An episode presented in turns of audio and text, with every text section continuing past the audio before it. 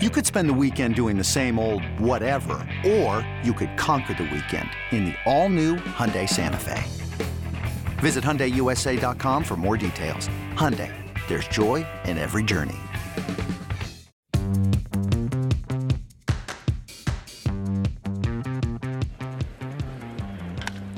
High fly ball, deep center, going back Judge, still back on the track at the wall.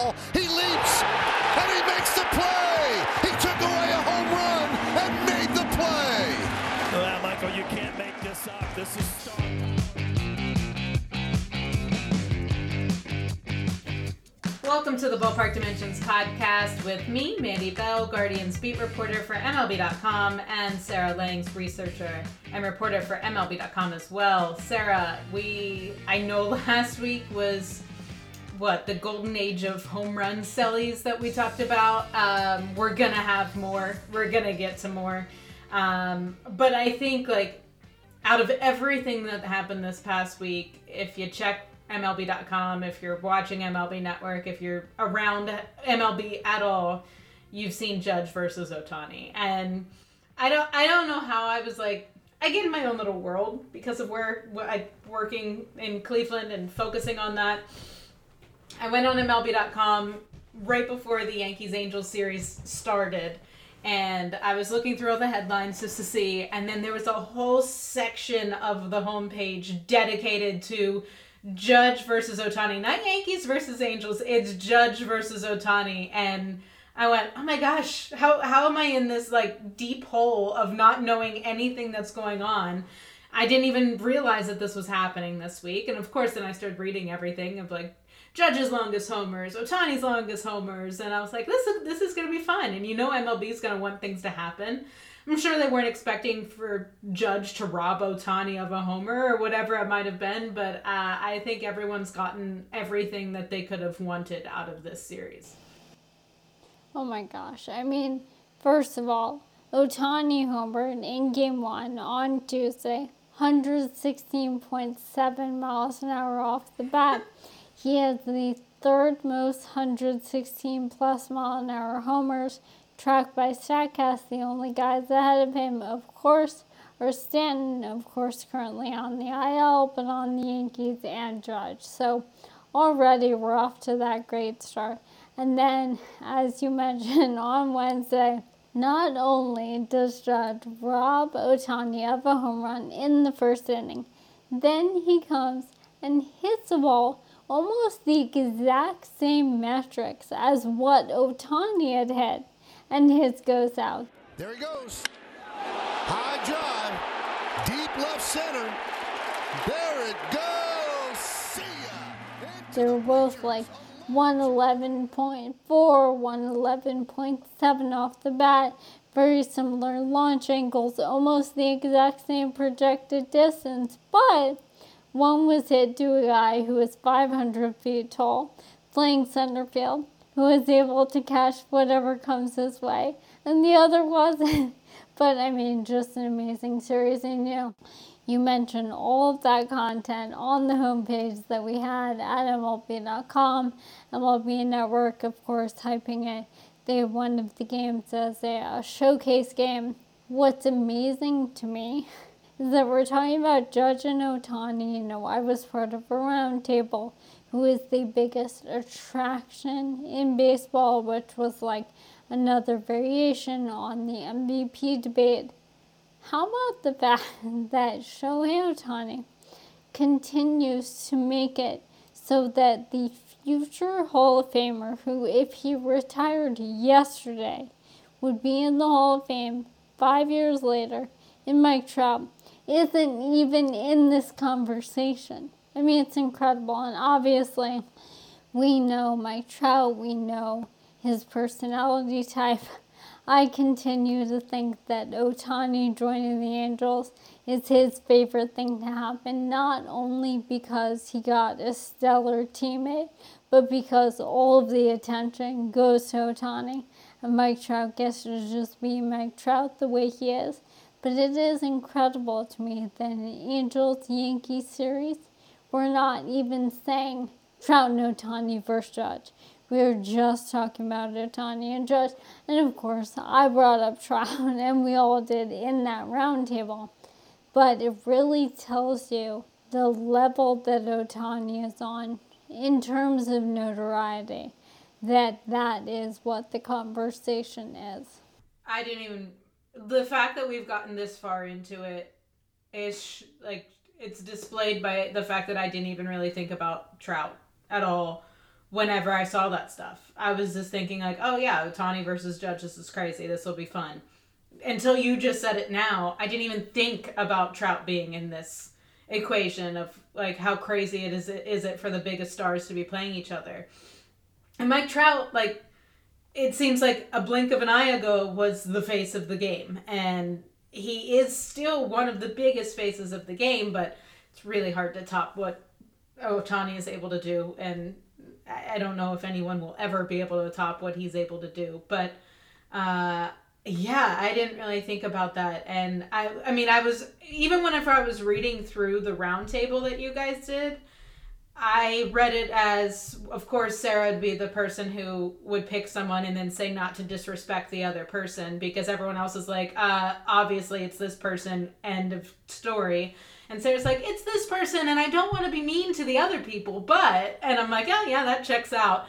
But I even read it as not to disrespect Judge. I didn't even notice in your story that you also said Judge or Trout because my brain is so fixated on these two faces. And so that's why it'll be interesting this year. I mean, if the Angels are the Angels that we've seen of the past few years, what happens to Ohtani this year? Does he get traded? My gosh, this trade deadline would be crazy if that's if that's what happens does he get traded and move to another team and steal every spotlight possible of what Soto was last trade deadline? That'll look like minuscule compared to what this would be. Um, and how does this just pan out? Like this is the biggest name that we could have ever imagined we could ever watch like everything he does every time he steps on the field you're just waiting for history you're waiting for something that you've never seen before and there's a lot of good players. There's a lot of guys that you think, oh, they could have a really good game today, but he just is another level of what record is he going to set? What is he going to throw 105 somehow and like just break the radar gun and then step up and hit a grand slam the next inning? Like I, I don't I don't know how to physically comprehend what he's able to do. So I think this year is going to be fun, and I think the attention that this series got is just like a preview of what we're gonna have for Ohtani this the rest of this year of what could happen. This off season, obviously, if he doesn't get traded, will be insane. And then wherever he ends up with what team next year, all eyes will be on him again. So this is gonna be Ohtani constant. And I know this is a series that happens every year, no matter what. Obviously, they're both in the American League, and the way the schedule has been constructed for a very long time, they would have been coming here no matter what.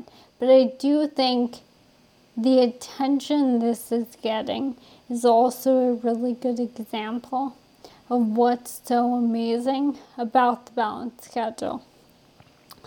Because it's not just that the American League teams get to say, oh my goodness, the American League cities, oh my gosh, we get to see Shohei Ohtani. How about the fact that every other year, no matter what team he goes to in the off season, if he stays with the Angels, every other year he will go to Chicago twice and New York twice with those teams every other year. You know, if he ends up in the National League, every other year he'll be in Cleveland. What have you? I mean, I think seeing how much one individual series can really turn the tide in the way that just turn the tide of how a city is excited about baseball is a really, really cool thing to see. Yep, and as we sort of mentioned about what records are set and things like that, I think that's an easy transition into what we want to talk to talk about next because Clayton Kershaw, I mean, it's he had a lot of headlines himself this past weekend. Um, hitting 200 wins and what he was able to do, uh, what he's been able to do for his entire career has been ridiculous. And he had did he have nine strikeouts in his 200th win? I mean, does it get more like poetic than that of just being utterly dominant? It's not like this. Oh well, he he went six, gave up three. He was fine. It was whatever. He had like three strikeouts, a walk or two, but they eked out the win and he got his uh, 200th win. Now he's gone up there. He's having nine strikeouts. It's just that's that's what big time players do in big time moments, and it was cool that his milestone was as dominant as it was. I mean, it was a vintage thing, Kershaw. Seven innings, scoreless, three hits, no walks, and those nine strikeouts, as you mentioned. And I remember I looked up, I mean, I was watching the game, and I look up, and the seventh inning was two outs, and he was at 88 pitches. And I'm like, oh my gosh, could he go the whole game? I mean, we're looking at a complete game, maybe even a shutout. And two guys ended up reaching. and he gets out of it because if there's any pitcher you're going to trust as he gets into that 100, 102, but he's been lights out all night. And you're Dave Roberts. It's Clayton Kershaw. You'll give him that leash. He gets out of it and lets out another vintage Kershaw celebration a scream and kind of like a grimace, but a good grimace at the camera. I don't even know how to explain it, but if you've watched Clayton Kershaw, you know what I mean. And it was just so perfect. And, you know, we've talked about at various points. Obviously, I am not the world's biggest proponent of pitcher wins. I think there are better ways to measure a pitcher and his impact, but I am not the stats person who will say, oh, this is useless. I mean, pitcher wins matter because they matter to pitchers. And Kershaw said after the game how he cared about the stat because it's a team stat, because that is 200 times he was handed the ball, and at the very least, his team won the game. We can all get behind that line of thinking and I love hearing that. It's funny because the main reason stats people look down on pitcher wins is that they're individual. But I love that he painted it as a team stat, and of course it is. I mean, the number one thing we know is the team won the game. So, even to those who might have not expected me to be hyping 200 wins, I absolutely will because you know what? 200 wins means that there were a lot more than 200 times that Clayton Kershaw has gone out there and given his team a chance to win. Those are just the 200 that went perfectly well. He departed with the lead and all of that. But I do want to say a couple stats because, I mean, Kershaw stats are so much fun. You know, when I was at ESPN in 20. I don't remember if this was in 15 or 16, but obviously Pete Kershaw, one of my uh, coworkers, one of the other researchers on Baseball Night, put together this segment where he gave, like Karl Ravech, a list of insane Clayton Kershaw stats that didn't even seem real. And I assume it was Karl would go on air and read them you would just watch Dallas Braden's face, and he's a very expressive man, as he reacted. Like, that can't be real. And basically, the goal of the segment was how hard can you get someone to laugh at the absurdity of how good he is. So, these are not on that level, but I was sitting here and I felt like my former colleague because Kershaw comes out, okay, my first thought is scoreless starts of seven innings Dodgers history. He's got to be towards the top. Okay, 61, that's too shy of Don Sutton at 63 for most by a Dodger since 1900. And then I get kind of giddy, and I'm like, okay, but he only allowed three hits. So what if we say seven innings and three hits or fewer? We go outside of Dodger history, just overall, 65 starts, seven innings, three or fewer hits. the only guys with more since 1900. As, uh, as some people would say, they're guys you can refer to probably by one name.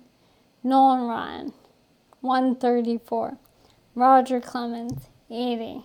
Randy Johnson, 78. And Tom Seaver Jeez. with 66.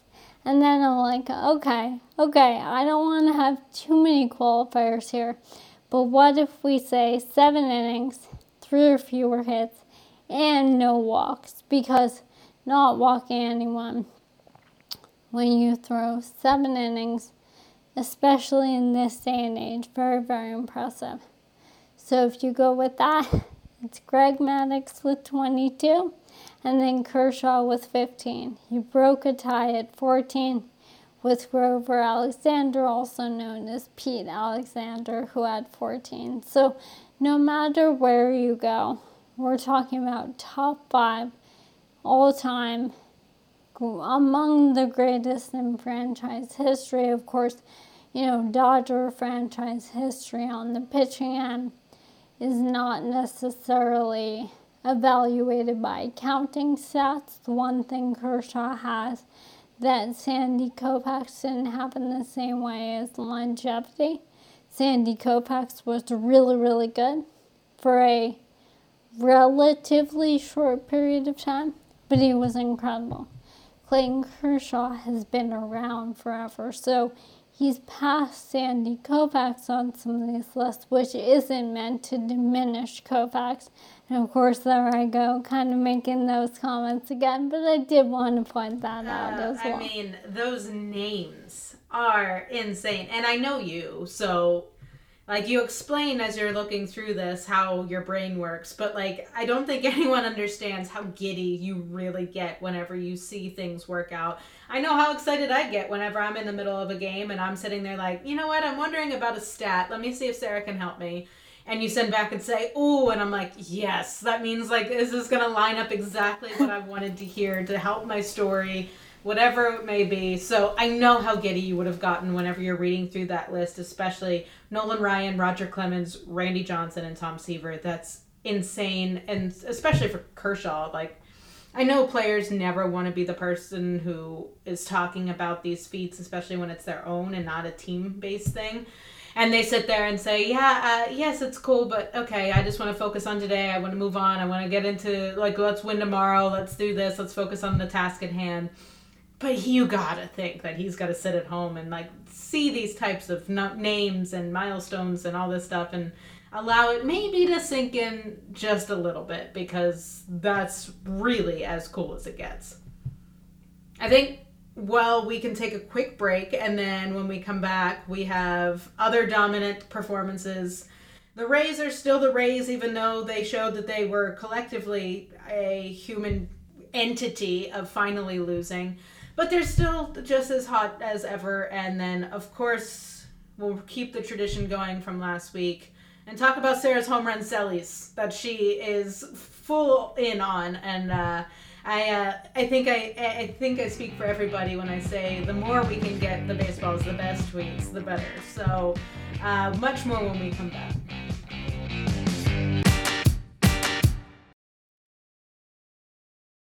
It's blazing hot outside. You get in your car to turn on the AC to get cold air pumping, but it blows hot air out. This issue is commonly caused by low refrigerant due to leaks in the AC system. You want an easy, all in one solution that will restore the cold air in no time. AC Pro Recharge Kits. Make restoring cold air easy for even those with zero DIY experience in less than 10 minutes. Save time and money versus going to a shop by picking up an AC Pro Recharge Kit today. Be a pro with AC Pro. This episode is brought to you by Progressive Insurance. Whether you love true crime or comedy, celebrity interviews or news, you call the shots on what's in your podcast queue. And guess what?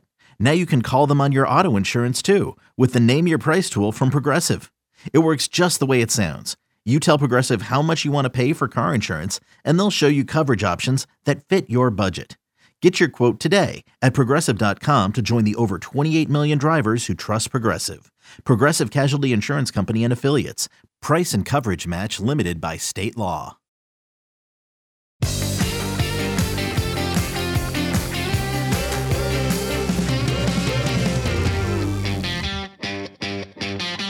Welcome back to the Ballpark Dimensions podcast with me, Mandy Bell, and Sarah Langs. As always, uh, Sarah, I really am running out of ways to like talk about this team because yes, they lost. Okay, let's get that out of the way. They collectively, as I said before, are some form of human entity and lost. And I know a lot of fans, at least in my Twitter man- mentions from Cleveland, were very relieved that they lost and that Cleveland can still hold that 22 game win streak.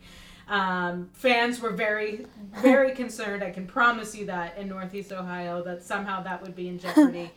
Uh, but a 16 and 3 record is is okay. I think that's all right. So at the time that we're recording this, the Rays are 16 and 3, and Yandy Diaz has hit every home run possible. And uh, another thing that Cleveland fans would like to be having right now and enjoying as well. So. Uh, what has it been like? I know I haven't been able to follow them as closely, but what has it been like to watch this team during the stretch, knowing how ridiculously hot they've gotten off to? I mean, they've been so much fun to watch. So, as you mentioned, as Cleveland fans find out, yes, yes, no more win streak to start the year, but they do still have a home run streak. So they have homered in all 19 games they have played this year. The record to start the season is 20. But the 2019 Mariners, of course, there were a lot of home runs back in 2019. So that is something to keep an eye on as they head home for uh, their weekend series beginning Friday.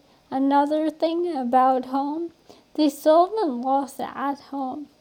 All three of their losses have been on the road, so they've won 10 straight at home and I put together a list of the longest home winning streaks to start a season.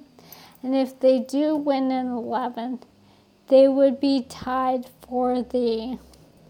Doing some quick math in my head. You're on the spot now. Tied for the eighth longest home win streak to start the season if they won 11. So I'll read you the list because it's really fun. And by the next time we talk, it might be over. So, the 1880 White okay. Stockings won 21 at home in a row to start the year. Get ready for this one. The 1886 Wolverines. What? Won. they won 18 straight at home the 1884 Maroons, who we're very familiar with at this point, 16. The 1885 White Stockings with 14. Then we have the 2009 Dodgers, who luckily we've all heard of, at 13. 1911 Tigers at 12, and the 1884 Gothams at 12 and then the 2003 Royals and the 1883 Athletics at 11. And I do want to point out because people know they're the Athletics, the current Oakland Athletics, they used to be in Philadelphia. This is a different athletics franchise that existed for like two years, and this is why I love. It. I was not expecting like 95% of that list to be pre 1900. Um, so when you rattled off the first one, I was like, oh my gosh, what? And then you just kept saying all 1800. I'm thinking, is this seriously this insane? Which that's a great list to prove like how rare. And then you jump to 2009, which sounded wrong after naming all of those other years, but I mean, that's impressive. And it's like, okay, yes, it's not like it's a consecutive win streak. It's not going after um, what Cleveland fans would say is their golden win streak of 22 in a row. I, I, I understand that there would be some losses mixed in, but to have that at home, to keep that type of streak going, is insane, especially when you think of how long it's been. And two, the home run thing is mind boggling um, especially for someone who covers the team that has the fewest in the majors. But that's that's like that's something I think for me that's even more. I don't want to say interesting or fun, but it kind of is than just winning every single day because that I don't want to say that gets boring because it's ridiculously impressive, but the action in the game is what everyone gets drawn in by, and that's what you're doing. And so, okay, some of those games you may have lost, but the fact that you're still producing, you're not going out there and having that two hit shutout that you just got completely owned basically whenever you're taking the field and fans are like oh that was a rough one. No there's always action. They're always in it somehow. They're always having ridiculously fun games. And so i know it's a so so small of a sample size. And in the grand scheme of things maybe this is just something that everyone looks back on and was like oh remember when they had that really hot stretch but then they fell off? You don't know. You have no idea how the rest of the year will play out. But as long as we're in it, just take advantage of enjoying it because this is something that obviously we haven't seen in a long time. And I need to call out, call out in a good way, a player who has been a Statcast hero or a Statcast darling forever. And everyone has said, everyone who looked at things like ground ball rates and what have you, looks at Yandy Diaz and says the same thing. You don't even have to know his hard rate. All you need to do is no. see his arms, and you Huge. know that he could be Giancarlo Stanton. But he hits the ball on the ground too much. And to that I say, this year, and yes, it's early. Right now, he has a 32% ground ball rate. For uh, you know, context, MLB average is around maybe 42, 43. Last year, he had a 50% ground ball rate. So now what you do is you look at how often he hits the ball hard. Right now, it is 57% of the time. And if you think about the fact that instead of half of those being on the ground, only about a third of those are on the ground. All of a sudden, that's where the home runs come from, that's where doubles come from, and even just really good singles. He is making really, really good quality contact. And another way to look at this is last year he had a 49% hard hit rate, which was in the top 9% of the league. But we've talked about barrels on this podcast. Those are batted balls with the ideal combination of both launch angle and exit velocity. So there is no question that Yandy Diaz has the exit velocity part of that down. No question. But the issue has been the launch angle. The issue has been hitting the ball into the ground. So for all of his hard hit rate last year, he had 20 barrels, so 20 batted balls with that ideal combination. Entering Friday, he already has 10. He has 53 batted balls this year, and 10 of them have been barreled. He had 414 batted balls last year, and 20 of them were barreled. So this is exactly what the Rays have known was a possibility. The reason that they have stuck around with him, and it's something that fans have really been looking for, and it's really exciting to see. And he is such a fun player when he is going He's right. Huge. You're right. Like the, his arms are like bursting out of his sleeves, and I don't know how many people can say that for short sleeves. Like I can get it whenever there's long sleeves and it looks but he's like like his short sleeves are even like not able I don't know. It's it's insane. So it does make sense that he's this this enormous human being and as long as that quality contact is there, like that ball can be absolutely smoked. You don't need to be any type of stat person to put that together. So None of that is surprising. It's more surprising that maybe it's not been as consistent, but now that it's sort of clicking, he's put on quite a show for Tampa. Um, and okay, putting on a show. Let's let's keep going with these uh, transitions. I, the Mariners. Um, they've been yes, they've been they've been fun, but they play into this this home run celebrations that we talked about a lot last week. That I get a lot of texts from you about this one you tried to keep from me, so hopefully that I didn't see it before we got onto this podcast so that I could witness it.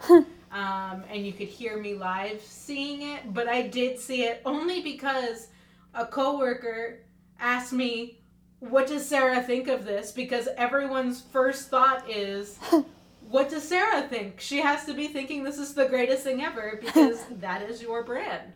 And what do you know? You look on Sarah's Twitter and you see baseball is the best with this home run celebration. So please explain yet another uh, weird uh, prop usage of uh, how to reward someone for coming back in the dugout after a home run. So it's well established at this point. I watch every game, so I've watched every Mariners game.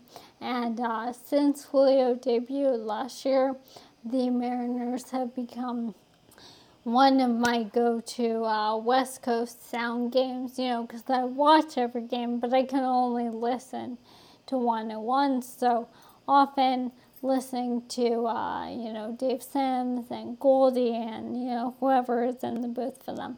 So I'm watching the game. And, uh, what was this, two days ago? I have no sense of time. Was this yesterday? Wait, we're going to figure it out. I understand people are probably listening to us on Friday. We're recording on Thursday. And this happened on Every day's the same for me. the 19th, Wednesday. which Wednesday. was yesterday. Okay. So on Wednesday, by the way, Wednesday was a great day because Julio and Juan Soto both went yard. Home run derby flashback. I know, right? So Julio comes up, second at bat, hits a home run, like 110 off the bat. He's looked really good lately. Home run, you're excited. He's excited going around the bases, the whole thing. And then he gets the dugout step, and someone hands him a giant trident. And he like slams it into the ground like he is staking his claim. And then he goes into the dugout holding it, pauses and poses with it with like the stone face of like what you would expect if you're holding a trident and you're in a movie and it's an actual prop. And it's the greatest thing ever. So I saw Ryan Divish, who covers the Mariners, uh, tweet out after that moment that he had seen some of the players assembling it in the clubhouse Oh, before the game. and that it looked complicated or something. And I know a couple people got my mentions and were like, oh, the A's did this first. So I believe it was during the pandemic year, maybe, or even back to 19.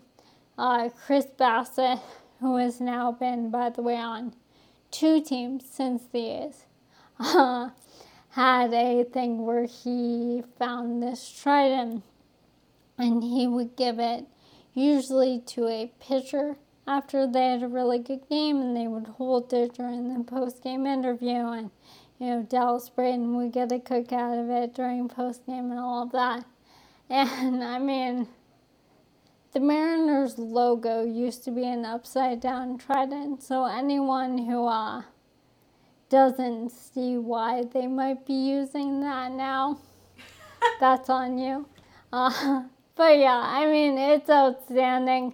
I love all of these things. I cannot wait for the story when they go on the road next and we find out about who had that next in the plane or how they explain. I mean, they all go on private planes, but you still have to explain why you're putting a giant trident into the belly of the plane when you give them your suitcase. So, yeah. Maybe, maybe, maybe. That could be alarming for any type of TSA group. I think you have to explain yourself on that one. But, well, for just that, for that, just responding to that, I think Shohei Ohtani is someone who brings something to baseball with his talent that we've never seen before, and that's why he's such a like a phenom. We don't know, we don't understand him, and he catches a lot of attention because of that, and he just wows everyone because of his sheer talent. What I think Julio Rodriguez brings to this game that very few people can.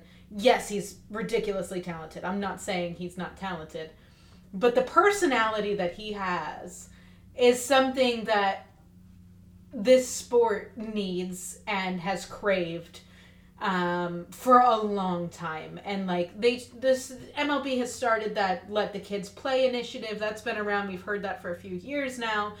I don't think it truly will really sunk in until Julio Rodriguez got here. He is somebody who is the definition of let the kids play. He's this young guy in his low 20s and he's just having a blast every time he takes the field and I think like for him to steer into that to have this weird pitchfork looking object in his hand and for him to slam it down into the ground, for him to pose with it in the dugout. The big stars can always be guys who maybe shy away from those types of moments who are like, okay, I get enough attention, like I don't I don't want to play it up, I don't want to be the loud guy in the room. He just is like he's not even doing it like he's attention seeking. This is just him being him and it's so inviting and i think it's a shame that he's in a time zone that a lot of people don't stay awake for on the east coast to really understand who he is. But i think this type of schedule that baseball has now for him to get to more ballparks for more people to see this type of this character that he is it seems like he's just like this movie type of character that you put in to make the plot a lot better to make people more entertained than what is just going on in everyday life. I he truly it brings something to baseball that no one else has. And so I think it's great every time we get to watch him in a moment like this where he just claims it and owns it and runs with it and makes everyone just sort of laugh along with him. This is why I need like a deep dive on the Trident and the yes. fact that okay, so Divish says they're putting it together on Wednesday, so couldn't have debuted prior, but it it feels like it had to debut with Julio, mm-hmm. right? So what if someone else homered? Would they have brought it out? Would they have waited? I mean, it just feels like this perfect moment that you finally got the thing you decided whoever's idea it was, you guys all pulled in, decided we're doing this. And then he homered. Did he know? I mean, it, there's just so much I, I need to know. And uh, it's so perfect to debut it with him. No disrespect to anyone else on the disclaimer. team. But I do want to mention one other guy who has yes, been homering yes, yes. for them a bit and has been very fun to watch, and that is Jarred Kelenic, who of course was the big name being in that Edwin Diaz and Robinson Cano trade, and you know had a very hyped debut back in 2021 struggled a bit, struggled in a handful of games last year, looked really good in spring training this year. I believe I saw him go yard in the game I was at, and just generally felt like everything coming out of Peoria was, hey, Kelenic homered again. He is off to a really, really good start. He is hitting the ball really hard. He has a 55% hard hit rate right now in his first two years in the majors, again, in and out uh, but his highest was like 39% in 2021. He seems so much more comfortable, and I actually saw a really cool moment in their game. I believe it was that same game on Wednesday. He struck out in a big spot, and as he and Julio headed out to the outfield, some of the reporters pointed out that they paused and seemed to be chatting in the outfield about that at bat. And I think it's a really cool moment because when Kelenic debuted, it was, hey, he's really exciting. He's going to pave the way, and then Julio's coming. And the way it ended up working out, Kelenic struggled. He goes back to the minor. The next year, Julio comes up and wins Rookie of the Year. And you forget that the sort of minor league trajectory these guys have been on is not all that different. I believe they're like a year apart. Julio's 22. I believe Kelenic is 23. But because one guy now seems like a seasoned vet in Julio, you forget that there's a lot of shared baseball experience there. And the fact that even though he's 22, he can provide advice and help to his teammates. So I love that, and it's just been so great to see a guy who has been part of so many narratives. I mean, for a guy who has played under 162 games in the majors, feels like he's a name that comes up and comes up for things that have nothing to do with his play and nothing to do with him. Edwin Diaz does something people mention him. Cano does something and people mention him. And I'm so glad for him that he is now paving his own name so that when we talk about him, we're talking about Jarred Kelenic, the player. All right, let's let's go to our last break real quick. So when we come back, we can have a little bit more time because we have some things extra than just our favorite things in baseball to talk about. So stay with us.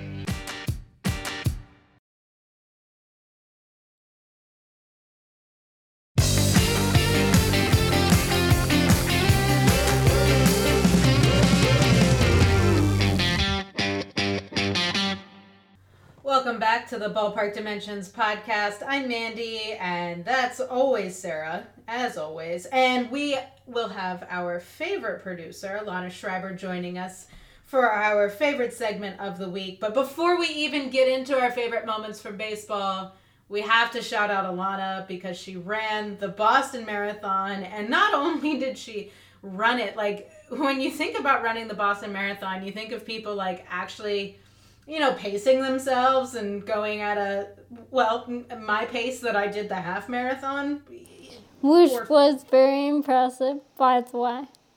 Oh, get out of here! Anyway, um, Sarah was, of course, watching, uh, following people running the marathon that day, and texted me the link that we could follow along and watch Alana run. And I was like, okay, this is pretty cool. I wasn't expecting to open it up and see each mile broken down and to see that none of them went over eight minutes. All of them were insanely fast. And your last one, somehow you just like, that was your best mile, I think, as if this is broken down at like 702 for the last mile, which one, you're not that, you're not human. No. I don't understand how that it works. And so, what was it? The final overall was three hours, 19 minutes, and 30 seconds. Yep.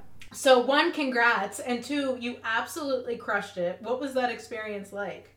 It was so amazing. I have only run one other marathon and it was like this adorable like 700 person marathon in Lowell, Massachusetts and Boston is so many things, but it's it's not cute or small. So it was like this behemoth of a race, but it was so exciting to be with runners from all over the world with all of this amazing experience. And I mean, yeah, I just had a blast. It was so incredible to just be a part of something like that. And the crowd energy was absolutely amazing. It, it, was a really unforgettable weekend, and to get to have a lot of friends and family there was great. And yeah, didn't think I'd be able to break 320, but it was very exciting. I mean, the casualness was what you say that. So, for background, we asked Lana after we were done recording last week, uh, you know, about the marathon a little bit. We knew she was doing it. And I remember asking, you know, how many marathons have you done before? And she said, just one. And I should have known that to qualify for Boston, having done one marathon. That one marathon must have been really, really good. But as Mandy mentioned, I pull up the site and Alana was at the half marathon mark at like 139, which is not even a real number. And I sent Mandy the link, and I'm just like, I don't understand what is happening. So, congratulations, you're amazing, and so low key about it, which is even more amazing. Right. Thank you. I think I will say the best part was I ran my first marathon because in Colorado, I was a site guide for a blind runner named Dan. And he, I had only run halves, but he was like a had run so many marathons, and I was helping him train for Boston. And so he just eventually says, Alana, you're doing all my training runs with me. You should just train for a marathon. And he set me up with a training plan, with a physical therapist, with everything. And then he comes to Boston every year, whether he's running or supporting other blind athletes. And he was there this year, and I hadn't seen him in like a year and a half, but he was the first person I saw when I crossed the finish line. And it was so amazing that like he helped me start on this journey and he was at the end of it. And that just made it really special. Oh my gosh. You're now the coolest person Yep, I know. Like, that was, I, that's the coolest thing I've ever heard. Um, I have no idea how we transition out of this into favorite moments from baseball because that seems so odd, but we're going to do it anyway. So, Alana, after talking about how incredible of an athlete you are, how about you say one of your favorite things that you saw in baseball over the last week? Well, actually, my favorite moment in baseball is totally related to the Boston Marathon. So this transition works. Um, so I, I got to Boston last Friday and got to go to my first game of the season, Red Sox Angels, and it was on April 15th, which is not only Jackie Robinson Day, but the anniversary of the Boston bombing. And so the Red Sox invited the families of the victims as well as survivors to take the field before the game started.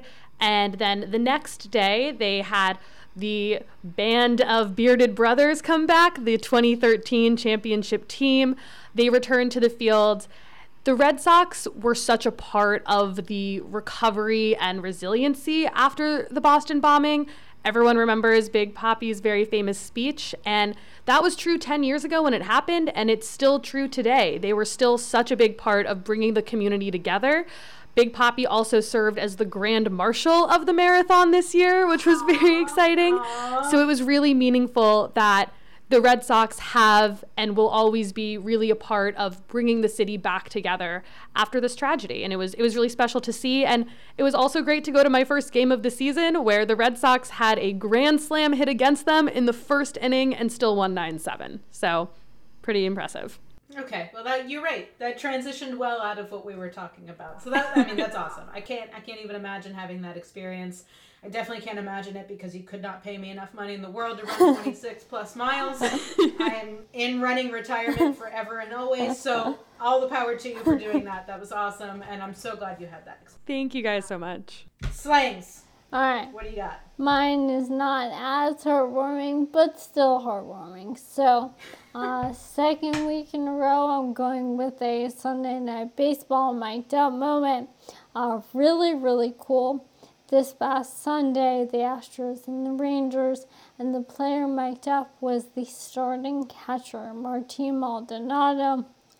And uh, the only other time we had heard a catcher mic'd up since this has become a thing was uh, Jose Trevino last summer, but that was in the All Star game. So doing this in a real live competitive game was really, really cool. And in uh, baseball tonight, prior to Sunday Baseball, they did an interview with Maldonado and then the Sunday Baseball booth. And uh, Karl Ravech asked Martin Maldonado, why did you want to do this? And he pointed out that Maldonado had been, it wasn't necessarily just a random idea, that Maldonado had been part of the decision making to get a chance to do this. And he said the sweetest thing in the world. He said that he wanted to be an example for young catchers, high school guys, guys in college, just other catchers, if they want to see what a big league catcher does during a game, how he prepares, and just have that insight. And he said it like it was the most normal and everyday thing in the world. And while the sentiment certainly should be, we had never seen someone go out of their way to do this while doing their job in such a demanding position. So I love that he did it even before I knew why. When I found out he would be doing it, I was like, I'm all in. And then to hear him say that he wanted it to be learning experience, I mean, I thought that was incredible. Okay, I think I'm going to go back sort of down the Alana route and circle back to the Boston Marathon.